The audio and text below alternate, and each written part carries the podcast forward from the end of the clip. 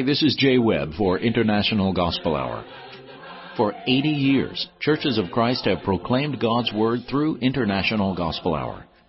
You are about to listen to another Bible-based lesson with Jeff Archie of International Gospel Hour.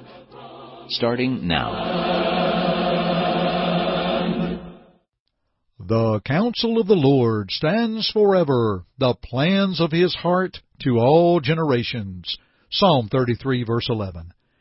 Thank you, as always, to our J. Webb, and thank you, everyone, for once again tuning in to the broadcast from the International Gospel Hour. We have a couple of things we want to share with you as time goes on. Want to tell you a little bit about our website. Want to tell you a little bit about a free online Bible course that's coming up. But before we do that, let's think once again of those words from Psalm 33 and verse 11, where the counsel of the Lord stands forever, the plans of His heart to all generations. Through all generations, God, through His Word, has revealed His plan for mankind, and that counsel will stand forever. And for this broadcast, well, let us see plans of the Lord's heart to all generations as we turn back the clock and consider the faithful teachings of the late Leroy Brownlow. Now, for those not familiar with Brother Brownlow, he lived from 1914 to 2002, and his book, Why I Am a Member of the Church of Christ, has sold over 1 million copies worldwide. It is a beautiful book that is written about the church we read of in the New Testament. He was a great preacher, and we are blessed to study his lesson today, Great Decisions of the Bible. Let me also add that here at International Gospel Hour, we love to embrace the past. We love to look at those who proclaim the Word of God. From time to time, you will hear lessons from two of our previous speakers, the late B.E. Howard and the late Winford Claiborne. And also, there are other preachers along with Brother Brownlow, such as the late Fred Dennis and the late W.A. Bradfield, and others from time to time that we love to share their sermons or their writings. We believe that these writings and sermons were reflected upon their deep, humble study of the counsel of the Lord, and it will stand forever, and the plans of His heart to all generations. So what we find written in days gone by, just as strong today. We're going to go to Brother Brownlow's lesson in a moment, Great Decisions of the Bible, but first, a little bit about our website, our J-Web. Our website is internationalgospelhour.com. That's internationalgospelhour.com. Please check it out and listen to our other broadcasts. Learn more of our history, download our app, request our free newsletter and free Bible study. Also, check out our free resources available from our fellow laborers in the gospel. Yes, friends, all for you through our website at internationalgospelhour.com. Let's continue today's study. Life is filled with decisions every day. A study of great decisions men made centuries ago should help us in making ours. Take, for example, Adam and Eve, who decided to disobey God and follow the serpent instead, according to Genesis 3. Here we see that life for man began with decisions. He has had to make them ever since. Their wrong decision was influenced by a human appetite and a desire to be wise, Genesis 3:6. The consequences of their decision are still with us, according to 1 Corinthians 15:22. Our decisions may affect many generations yet to be born. Let's consider Abraham, who unhesitatingly decided to offer Isaac, according to Genesis 22, verses 1 through 13. A tremendous decision, a violent step, contrary to human judgment.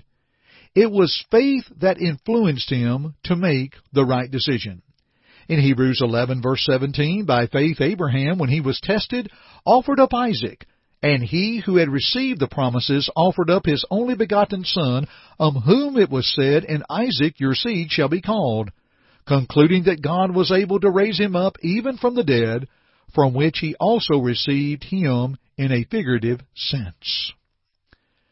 Let's choose the well-watered plains of Jordan.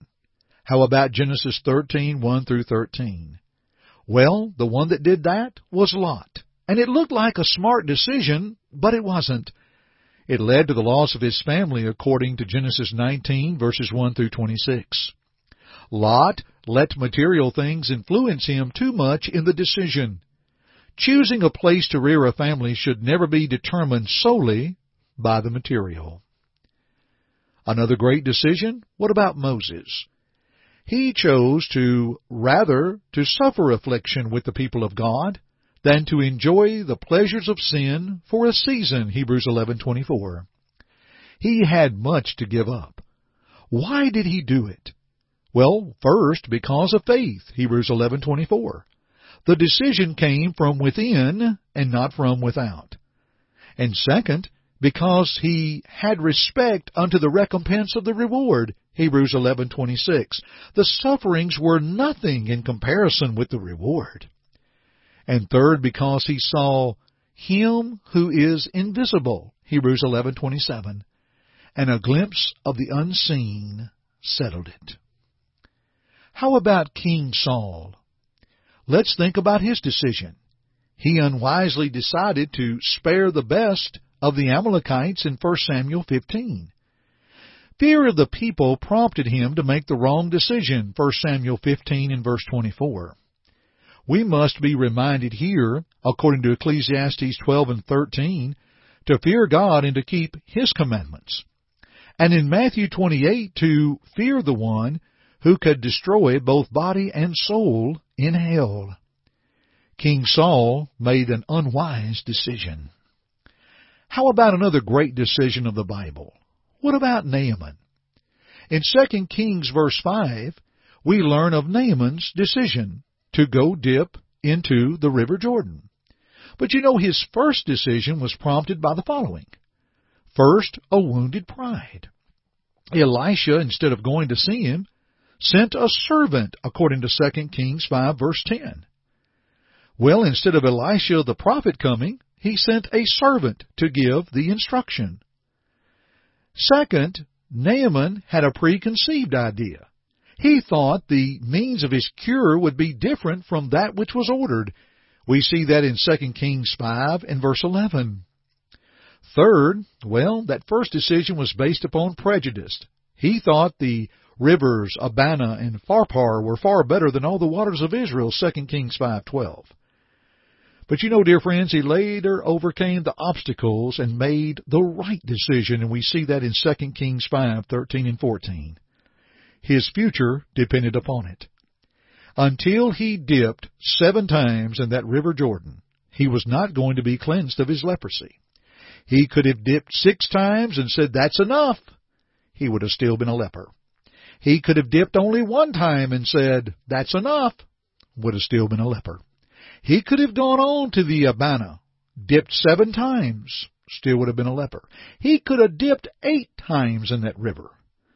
But when he made the right decision as God commanded him, he was cleansed of his leprosy. He stopped to think his future depended upon it, and our future is also determined by our decisions. We'll finish Brother Brownlow's lesson in a moment, but first, back to our J-Web about a special online Bible course that we'd like to offer. We have an exceptional online Bible course we'd like to offer.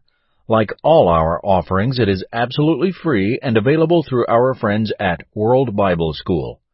All you'll need to do is go to worldbibleschool.org and register. You'll be provided a study helper who can answer questions and provide feedback for your lessons. It's a great opportunity, and again, we offer a free online study at worldbibleschool.org. Please sign up today. And now, let's keep pursuing God's Word. Joshua's decision in Joshua 24:15. "Choose you this day whom you will serve. But as for me and my house, we will serve the Lord." His decision was based on the fact that the Lord was the true God and that He had done much for them. And the same fact should influence us to make the right decision. If God is God, then that settles the matter. We should be either infidels or devoted followers of God. The very nature of the issue leaves no place for a middle position, and there is none. In Matthew 12:30, Jesus said, "He who is not with me is against me, and he who does not gather with me scatters abroad."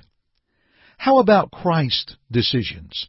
In Matthew 4:1-11, Satan presented three propositions to Christ that required decisions. Jesus made the right decisions because he had the Scriptures upon his heart and lips. He could say, "It is written." What about Pilate? Dear friends, he had to decide an answer to his own question, "What shall I do then with Jesus which is called Christ?" Matthew 27:22. He did not want to make the decision. And this is true of many, but there is no escape. And Pilate was influenced by the people. We note this from Exodus 23 and verse 2, that we can be influenced by the people. But in Matthew 7:13 and 14, we're taught to choose the right things. Let's consider another decision.